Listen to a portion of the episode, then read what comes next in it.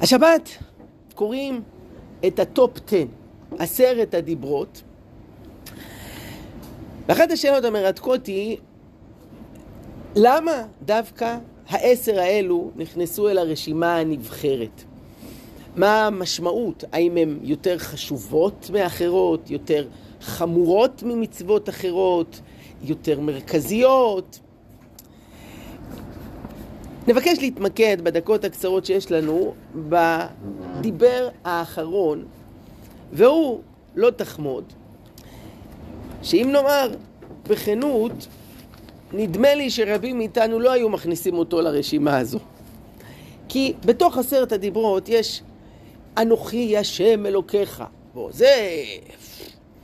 ברור. יש שם את זכור את יום השבת לקדשו. שבת. יש שם לא תרצח. כל דברים מאוד משמעותיים, מהותיים, יסודיים, קריטיים לקיום של חברה, לחיים של יהודים. אבל לא לחמוד, איך נגיד את זה בעדינות? אנחנו כל הזמן חומדים. מי עובר ליד חלון ראווה, פותח איזה ז'ורנל, גולל באינטרנט, וקופצת לו איזה פרסומת, הולך לסופר, ולא, מוצאים חן בעיניו כל מיני דברים, ובא לו. אתה עובר ליד איזה אולם תצוגה ואתה רואה את כל הרכבים, הבגדים, כל אחד מה שמדבר אל ליבו, וזה עושה לו משהו בפנים. אנחנו חומדים את זה. ואדם אומר לעצמו, אם רק אראלה הייתה מתקשרת, אם הייתה נופלת לי איזה ירושה, אם הייתי עושה איזה אקזיט, וואי וואי וואי, מה שהייתי פה מצרף אל הארסנל שיש לי בבית. זוכר בתור ילד, היינו הולכים עם אמא, פה ושם, סידורים, קניות. היינו אז שלושה ילדים, אני חושב, ואז היינו עוברים ליד חלון ראווה, נגיד של חנות צעצועים, ואז היינו עוצרים, ואמא שלי הייתה אומרת, עכשיו כל אחד יכול לבחור שלושה דברים. היינו עומדים שם ליד החלון, כל אחד היה בוחר שלושה דברים, גמרנו, יאללה, ממשיכים. כמובן שלא קנינו כלום. אבל זה היה מין שעשוע כזה. אם היינו יכולים, היינו בוחרים. האם זה נקרא לא תחמוד מה שעשינו אז? זה מעניין שבעשרת הדיברות של השומרונים, יש עוד איזה קבוצה כזו, שהאחרונים ממנה שרדו, ויש להם נוסח של התורה דומה אך שונה משלנו בכמה דברים. אצלם בעשרת הדיברות הם הורידו את לא תחמוד והכניסו במקומו אה, דיבר אחר, אה, מצווה לבנות מזבח על הר גריזים. יש להם עניין עם המקום הזה. בכל אופן, דווקא את לא תחמוד הם הוציאו, ואולי זה קשור למה שאמרנו, שעל פניו לא תחמוד, זה נראה, דיבר שמעורר הרבה תמיהות, ולא ברור שהוא צריך להיכנס פה לרשימה. בואו, למען הסדר הטוב, אני ככה אסכם את השאלות שהדיבר הזה מעלה. א', מה הבעיה בלחמוד?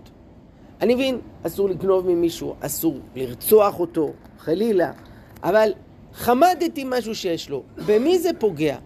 חייב אתן לחיות, נתתי לו לחיות, לא לקחתי לו, לא אמרתי לו כלום, לא הצגתי לו, מה רע? חמדתי, הכל בלב שלי, למי אכפת? שתיים, איך אפשר לא לחמוד? כלומר, אתה בן אדם, באופן טבעי, אתה רואה דברים, אז אתה חומד אותם, אתה, אתה רוצה אותם, אנחנו לא מלאכים. אפשר להגיד לקדוש, לאדם, אל תשלח ידך ותיקח לו את זה. אבל להגיד לו גם אל תחמוד את זה? ריבונו של עולם, לא, לא הגזמנו, אנחנו בני אדם, אה, איך אפשר? כל זה מוביל אותנו לשאלה שלישית, מבחינה הלכתית, מה הגדר של האיסור? כלומר, מה אדם צריך לעשות בשביל לעבור על לא תחמוד? האם פשוט לרצות את זה, והוא כבר עבר? או שאולי יש פה עוד תנאים? כבר נראה. ושאלה האחרונה, ננסה על כולן לענות בקוצר הזמן, מה זכה לא תחמוד? אה, להיכנס לרשימה המכובדת הזאת של עשרת הדיברות. אז בואו תראו בדף, קודם כל, מה הגדר ההלכתי של האיסור הזה.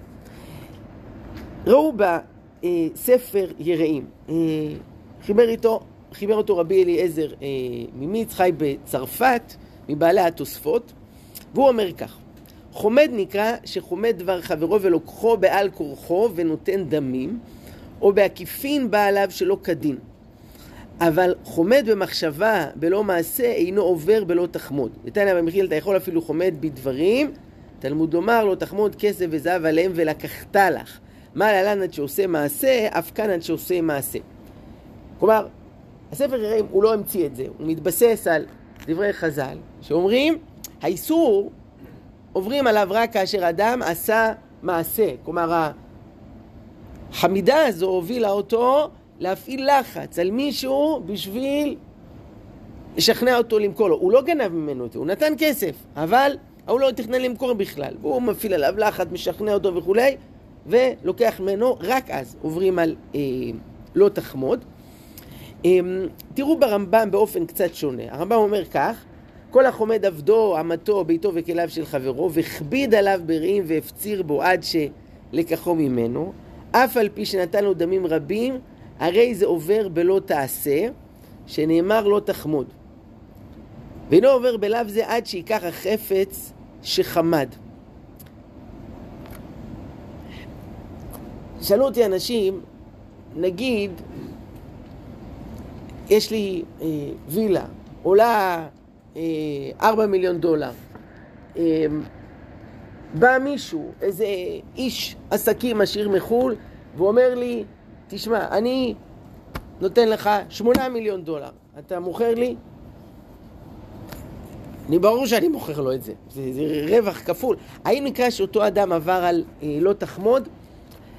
לפי הרמב"ם פה, זה עובר או לא עובר? אני לא בטוח שעובר, כיוון שזה נראה ממנו שאדם לא רוצה, אבל מפעיל עליו לחץ עד שמצליח לשכנע אותו. אם מציע לו עסקה שהיא שווה, זה מין אה, אה, עסקת חייו, הוא עכשיו מכפיל את, ה, את הערך, אז יכול להיות, אה, בסדר, אדרבה, זה מתנה. אבל אדם שלא רצה, בן אדם אה, לחץ וגרם לו לעשות את זה, זה עובר על לא תחמוד. אבל גם ברמב"ם רואים, מדובר באדם שעשה מעשה, לא רק שרצה בלב משהו. אמנם, תראו מה הוא מוסיף. כל המתאווה ביתו, אשתו וכליו של חברו וכל כיוצא בהן, כיוון שחשב בליבו איך דבר זה ונפתה ליבו בדבר, סליחה, כיוון שחישב בליבו איך יקנה דבר זה, ונפתה ליבו בדבר, עבר בלא תעשה, שנאמר לא תתאווה, אין תאווה אלא בלב בלבד. אז לפי הרמב"ם יש שני איסורים שונים. לא תחמוד, זה אדם שעשה מעשה, מניפולציות, לחצים, גרם לשני למכור לו את מה שהוא חמד ממנו.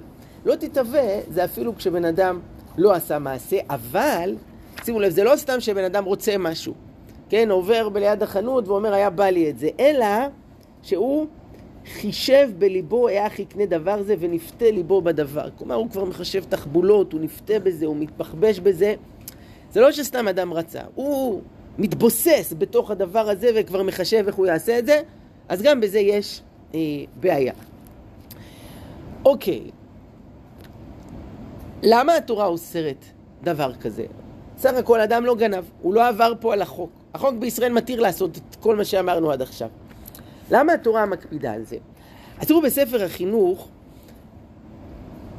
ספר החינוך אה, לא ברור לגמרי מי המחבר שלו, כתוב שם רבי אהרון מברצלונה, יש אה, ספקות מי בדיוק האיש, אבל הספר אה, התקבל, אה, ואחד הספרים האהובים והנעימים ללימוד, מה שהוא עושה זה שבכל מצווה הוא מביא את הפסוקים, הוא מביא את הדינים הבסיסיים ומשורשי המצווה. מה, מה זה משורשי המצווה? מה הוא אומר בזה?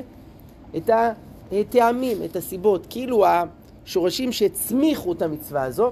עכשיו שימו לב לניסוח משורשי המצווה. למה הוא מעשה, שם שם המם? למה היא חשובה? או ננסח כך, הוא לא מתיימר להציג את כל הטעם, להגיד שורשי המצווה, הנה אני אומר לך מה עבר לקדוש ברוך הוא בראש כשהוא אה, ציווה את המצווה הזאת. אנחנו לא יודעים, אנחנו יכולים להציע משורשי המצווה, כלומר מהדברים שיכולים להצמיח את המצווה הזאת. מה הוא אומר? לפי שמחשבה רעה היא גורמת לו לאדם תקלות הרבה. מאחר שיקבע במחשבתו לקחת ממנו אותו הדבר שחמד מתוך אותה תאווה רעה, לא ישגיח בשום דבר. ואם לא ירצה חברו למוכרו, יאנוס אותו ממנו. ואם יעמוד כנגדו אפשר שיהרגנו, כאשר מצינו בנבות שנהרג על כרמו שחמד ממנו אחאב. מה אומר ספר החינוך? מי שחושב שזה ייגמר בלחמוד, משלה את עצמו. יש סיכוי גבוה שזה יגרור דברים אחרים. הוא מביא פה דוגמת המעשה של אחאב. מה היה שם? מלך ישראל. מצא חן בעיניו הכרם היפה של נבות. הוא הציע לו כסף. נבות לא רצה, הוא אמר זה נחלת אבותיי, לא מוצע למכירה. כן, נבות איש של עקרונות, כאילו המלך מבקש ממך, לא מוותר על זה. ואחריו חוזר הביתה אה, מבואס, אה, מי בא לעזרתו? אשתו. מה שמה? איזבל. מה דעתכם עליה? איזבל, כן. היא לא הייתה יהודייה בכלל. מלך אה, צידון, הבת שלו, הביאה עבודה זרה וקלקולים רבים לממלכה. היא אומרת לבעלה, מה ממה אתה בדיכאון? אתה המלך! אני המלכה. תן לי לסדר את העניינים. מה היא מארגנת? אה, עלילת שווא על נבות, ומעמידים אותו למשפט על שהוא אה, ברך אלוהים והמלך. מה זה ברך? קילל. והוא מוצא להורג, ואז על פי הכללים, מי שנהרג באופן כזה, אז הנכסים שלו הולכים למלך. בקיצור, זה התחיל מחמדה של כרם, וזה נגמר בעלילת דם, בעדות שקר וברצח. כן. עכשיו, כמובן שלא כל אירוע של חמידה נגמר בדבר הזה, אבל, אבל יש פה מדרון חלקלק, ולכן התורה אה, עוצרת את הדבר הזה. כבר מראש, לא להיכנס למקום הזה של הפזילה החוצה. אה, הבאנו פה עוד, עוד קטע מפילון האלכסנדרוני. כן, אה, השם שלו היה ידידיה הכהן, יהודי שחי באלכסנדריה במצרים בתקופת אה, בית שני. הוא היה פילוסוף, הוגה, כותב. יש לנו כמה מהכתבים שלו שנותרו ביוונית, הוא השפיע גם הרבה על העולם הנוצרי. יש כפר אמ, בעמק חפר ששמו כפר ידידיה, על השם שלו, כן? אה, אה, פילון או פילון זה היה השם היווני שלו. קראו לו ידידיה כהן. בכל אופן, נראה פה קצת ממה שהוא אומר. כל התפעלויות הנפש קשות, שמטלטלות אותנו ומזעזעות אותה בניגוד לטבע ואינן מניחות לה להיות בריאה. אך קשה מכולן החימוד. הנתון בידי החימוד, הצמא תמיד למה שלא בנמצא, לעולם אינו שבע. והוא מתפתל סביב שאיפתו הריקה. מה הוא אומר? אדם שחומד, שגם לא ישלה את עצמו, שאם הוא ישיג את הדבר הנוכחי, בזה יירגעו העניינים. להפך, זה רק יוביל אותו אל הדבר הבא. אדם יש לו מנה, רוצה 200. 200, כן. אני חושב כל מיני מיליארדרים כאלה. יש לו כבר כסף בשביל לחתן את הנכדים של הנינים. מסודרים פה כבר עשרה דורות קדימה, והוא ממשיך לעבוד מסביב לשעון, אין לו חיים. מה, מה, מה הרגע שאתה פורש? אתה יוצא לפנסיה ואתה אומר, די, עכשיו כבר נהנה עם, ה, עם הנכדים, די לעשות כסף. מה, חלאס, כמה אפשר? בן אדם מה יאכל? 18 ארוחות בוקר? מה, יעשה אסלה מזהב בשירותים? מה, מה, כמה? לא נגמר. כל הזמן, לפעמים עד, עד, עד המוות. הוא, הוא לא, מה? כן.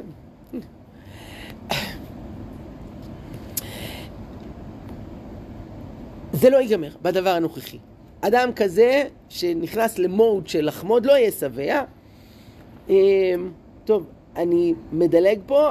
עכשיו, הוא כותב בהמשך גם על נזקים שזה גורם ברמה המשפחתית.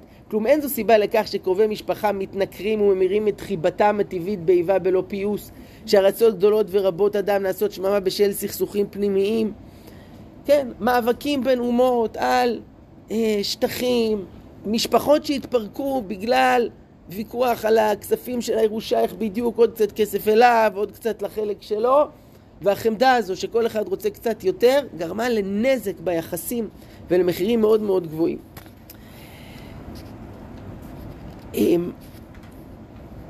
נוסיף כאן עוד משפט אחד מהגאון מווילנה, שאומר כל העבירות והחטאים באים מחמדה. כמו שכתוב, כי לא תחמוד, כולל כל הדיברות וכל התורה. וההסתפקות שהוא ההיפוך, הוא היסוד של כל התורה, והוא אמונה שלמה שלא לדאוג דאגת מחר. כלומר, אם חשבנו שלא תחמוד זה הכי פחות חשוב מעשרת הדיברות, הוא אומר, זה היסוד של כל עשרת הדיברות. כלומר, אדם שחומד זה עלול להוביל אותו לגנוב ולנאוף ולרצוח. המון המון עבירות נובעות מהדבר הזה. ושבת, הוא גם יעבוד בשבת, כי הוא חומד עוד כסף, והוא צריך, זה ישפיע על המון המון דברים. אה, וההפך מזה, אדם שמתמקד במה שיש לו, שמח, מסתפק בזה, זה חיים אחרים, וזה חוסך ממנו המון המון אה, עבירות. שימו לב, דבר מעניין, שהחטא הראשון בהיסטוריה, ממה הוא התחיל? מילות תחמוד. ותרא האישה כי טוב העץ למאכל וכי תאווה לעיניים, בא לה על זה. זה היה נראה טוב, זה עשה לה חשק, ומאז ועד היום אנחנו לא בגן עדן בגלל הדבר הזה. טוב, אז כאן נותר לברר עוד דבר אחד חשוב, אחרי שהבנו את המשמעות הגדולה שלו תחמוד, ואת ההשלכות שלו, ואת המחירים, השאלה היא איך אפשר לא לחמוד. בן אדם, הוא באופן טבעי, הוא רוצה דברים, מה, מה הוא יכול לכבות את זה, את החשק שמתעורר בו כשהוא רואה כל מיני דברים שאין לו? אז תשובה עקרונית וחשובה מאוד לדבר הזה, אומר פה רבי אברהם אבן עזרא, והוא אומר כך: אנשים רבים יטמעו על זאת המצווה. איך יהיה אדם שלא יחמוד דבר יפה בליבו, כל משהו נחמד למראה עיניו? כן, זה, זה מה ששאלנו, איך אפשר שלא? ברוך אתה אדוני אלוהים מלך העולם שהכל נהיה מדברו. ואתה אתן לך משל, דע, כי איש כפרי שיש לו דעת נכונה, והוא ראה בת מלך שהיא יפה, לא יחמוד אותה בליבו, כי ידע כי זה לא ייתכן. ואל תחשוב זה הכפרי שהוא כאחד מן המשוגעים שיתאווה, שיהיו לו כנפיים לעוף השמיים ולא ייתכן להיות. ככה כל משכיל צריך שידע. כי אישה יפה או ממון לא ימצא אדם בעבור חוכמתו ודעתו רק כאשר חלק לו השם. ובעבור זה המשכיל לא יתהווה ולא יחמוד. ואמר שידע שאשת רעהו עשרה השם לו יותר נשגבה בעיניו מבת מלך בלב הכפרי. על כן הוא ישמח בליבו ולא ישים אל חלקו אל ליבו לחוות ולהתאבות דבר שאינו שלו כי ידע שהשם לא רצה לתת לו לא יוכל לקחתו בכוחו במחשבותיו ובתחבולותיו, על כן יבטח בבורו שיכלכלנו ויעשה הטוב בעיניו. תראו, אני אגיד פה את העיקרון.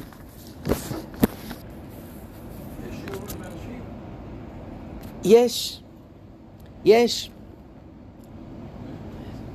מודל מפורסם ב, אה, בקואוצ'ינג, זה בא מעולם הפסיכולוגיה, שקוראים לו מודל אה, אפרת. אתם מכירים? זה ראשי תיבות של ארבע מילים, והן א' זה אירוע, פ' זה פרשנות, רגש זה, אה, ר' זה רגש, ת' זה תגובה. קרה אירוע. זה עכשיו מציאות, זה נתון, זה עובדה. השאלה הגדולה זה מה הפרשנות שאדם נותן. כלומר, מה הולך לקרות עכשיו בראש שלו בעקבות זה. הדבר הזה מעורר את הרגש, ומפה תיגזר התגובה. דוגמה, אדם נולד לו ילד, תינוק חדש. מה הוא מרגיש? תשובה, זה תלוי. במה זה תלוי? תלוי במה הוא חושב, מה הפרשנות שהוא נותן. אחד, יחשוב לעצמו, זהו, עכשיו, יש פה מישהו נולד ילד בזמן האחרון. מה? זהו, עכשיו בשנתיים הקרובות גמרתי לישון בלילה.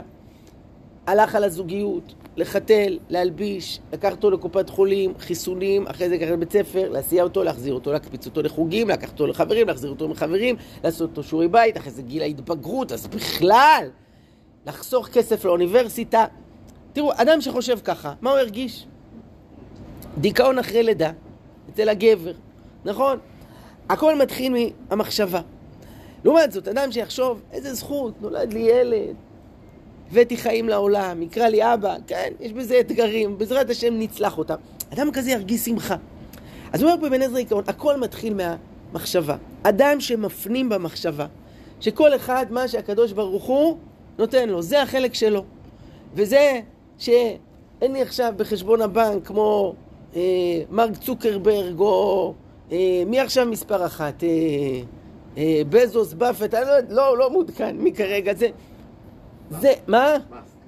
אה, אילון מאסק, בסדר. כן, יש לי קצת פחות ממנו כרגע.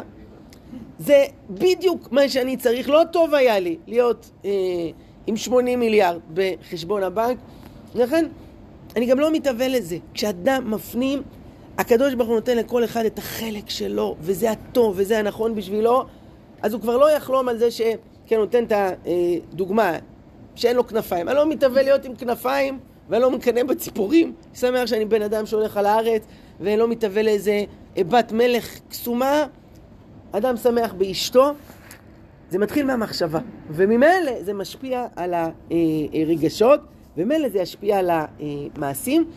אני אוסיף פה עוד נקודה אחת, ואז נקרא פה קטע לסיום. תראו, הפסוק אומר לא תחמוד בית רעך, לא תחמוד אשת רעך, עבדו ואמתו שורו וחמורו, כל אשר לרעך. מה מיותר בפסוק הזה? נכון, כי אחרי שפירטת, אז הבנו, כל אשר לרעך. אתה יכול להגיד רק כל אשר לרעך, ולא תפרט, אבל הבנו שאתה רוצה לפרט.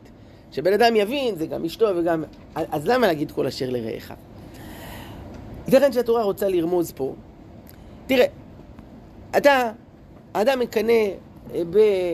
אה, בכסף של החבר שלו, מקנא באשתו היפה, במה שנראה לו מצליח בעבודה. אבל האמת היא, האם אתה יודע מה עובר באמת על החבר שלך? הרי כל כך הרבה פעמים מבחוץ דברים נראים אה, קסומים ויפים, אבל מבפנים אין לנו באמת מושג מה עובר על אנשים, כמו שלאנשים אין מושג מה אה, עובר עלינו. מספרים, אה, שתי נשים נפגשות בגינה, אחת אומרת לשנייה, תקשיב, הילדים שלך, איך הם גדלים כל כך בקלות וטובים והכל וזה ו- ושלי? וואי וואי וואי. השנייה אומרת לה, תראי, גם, ה- גם הילדים אה, שלך גדלים בקלות אצלי. כאילו, כל אחד נראה לו, הילדים של השני, אתה יודע מה באמת הוא מתמודד בבית. אתה יודע איזה בעיות בריאותיות יש לאדם, איזה עניינים נפשיים יש לו, מה קורה בינו לבין ההורים שלו, הוא ואשתו, מה יש לו בנפש. מדי פעם זה מתפוצץ בפנים, כשרואים איזה מישהו שמבחוץ היה נראה מצליח, ופתאום, לא יודע, אדם שם קץ לחייו, ופתאום מתברר לך שהיה סובל מדיכאונות והוא כבר שנים חי על כדורים, אומר בוא'נה, אני לא ידעתי. הייתי פוגש אותו לפעמים, היה נראה סבבה, והיה לבוש טוב והכל. אומרת התורה, לא תחמוד, ביתו, אשתו, וכל אשר לרעך. באמת, אתה לא יודע את כל מה שעובר על החבר שלך. ומה שיש לו זה מתאים לרעך. יש מין משפט כזה שאומרים שאם אדם היה אה, עולה לשמיים והיה מוריד את הפקלה, את החבילה שלו, והיו עושים כזאת אה, ערימה. כל אחד עם הערימה שלו, של הצרות שלו, של ההצלחות שלו, של הכישלונות שלו, ואז אומרים, יש פה עכשיו את החבילות, הערימות, כל אחד יכול לקחת איזה פקלה שהוא רוצה. מה היה קורה? כל אחד היה בא ולוקח את שלו. כי באמת, לא של אה, אילון מאסק ולא של אני לא יודע מי. כי זה בדיוק מה שנכון לאדם, ואנחנו לא יודעים, כל אשר לרעך. אה, אחרי כל זאת בואו נחתום רק, יש פה את הקטע האחרון שכתב אה, הרב אילי עופרן, שלוקח אותנו לכיוון אחר. אנחנו כל, כל הזמן דיברנו על לא תחמוד, הוא מדבר על לא תחמיד. הוא אומר ככה, אנחנו מספרים לחברים על ההצלחות המקצועיות שלנו. ולפעמים אפילו על השכר הנאה והרווחים שעשינו. מעלים לפייסבוק תמונות של המשפחה המאושרת שלנו. תמיד, רק מאושרת. נכון, איזה תמונות מעלים לסטורי, לסטטוס, לאינסטוש, לפייסבוק, איזה תמונות מעלים? שבן אדם בדיכאון והתחרב לו האוטו בזה? לא! אני חושב במסעדה, ומצלמים פה את, ה, אה, את הקינוח, הוואפל בלגי עם כל הערימה של ה... אה, אה, יש, איך כתוב בתפריט, אה, ופל יש שחיתות, יש כל מיני כאלה, אז צריך, צריך לעלות, כי כאילו מה, אני סתם הייתי, בוא. נכון, בן אדם היה באיזה טיול בחו"ל, חייבים, חייבים לעלות, לשתף, שכולם ידעו, אני מאלה שנהנים מהחיים, אה? עושים לאורחים סיור בבית החדש והמשופץ שלנו ושולחים בקבוצות הוואטסאפ תמונות מהטיול הנהדר שלנו. ומעבר לרצון להיראות, לקבל קצת תשומת לב או סתם לייק, יש בזה עוד רגש קטן. שרבים מאיתנו לא ימהרו להודות שהוא קיים, אנחנו קצת אוהבים שמקנאים בנו. תראו, הרב אילי עופרן הוא גם, אה, הוא רב של קיבוץ יבנה והוא גם פסיכולוג. אז הוא, הוא נותן פה נקודה למחשבה. האם יכול להיות שיש באדם גם איזה רצון קטן שיקנאו בו? משהו כזה, קטנצ'יק אולי? זה לא שחלילה אנחנו רוצים את העין הרע הזה, אבל משהו בנו נהנה שאדם שמולנו חומד פיסה קטנה מהחיים שלנו. הדיבר האחרון בעשרת הדיברות הוא גם כנראה הקשה מביניהם. נערות של דיון נכתבו על האיסור לחמוד, אבל על ההיבט אחד עוד לא דיברנו די, איך רעך, זה שחומדים בו, מרסן את היצר שנהנה כל כך מהחימוד הזה. כן, כל הזמן דיברו עליך שלא תחמוד את השני, אבל גם השני צריך לרסן את עצמו כדי שלא יחמדו אותו, כן? שיפסיק להשפריץ את כל ההצלחות והקינוחים והטיולים היפים שלו. איך מתאפקים מלהראות לזולת? לפעמים לזרים מוחלטים את פיסות החיים הנוצצות שלנו, רק את הנוצצות, כדי לעורר בו קמצוץ של קנאה וחמדנות כלפינו. לפעמים לא פחות מלא תחמוד, צריך לדבר על לא תחמיד. להפסיק להכיל את המפלטת הקטנה שיש בתוכנו, שמעלה תמונות, מספרת סיפורים, מדגמנת מצגי שווא של חיים שלמים.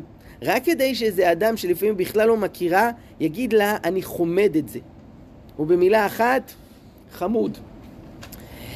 בעידן הרשתות החברתיות יש המוני בני נוער שמשקיעים אנרגיות עצומות בלתחזק את הרשתות החברתיות שלהם ולפני שהם מעלים תמונות זה עובר כל מיני פילטורים וליטושים כי, אה, וכולי וזה מצג שווא, זה הרי לא, אני באמת זה נראה הרבה יותר טוב ומרשים אבל כמה אנרגיות הם ישקיעו לפני שיצאו מהבית ולסדר ולהתאפר וכולי וכולי וזה המון אנרגיות שקשורות לשאלה איך מסתכלים עליי ואיך רואים אותי כי אני עסוק כל הזמן בלהחמיד. טוב, שיהיה חומר למחשבה בשבילנו. שבת שלום ומבורך, שקוייך.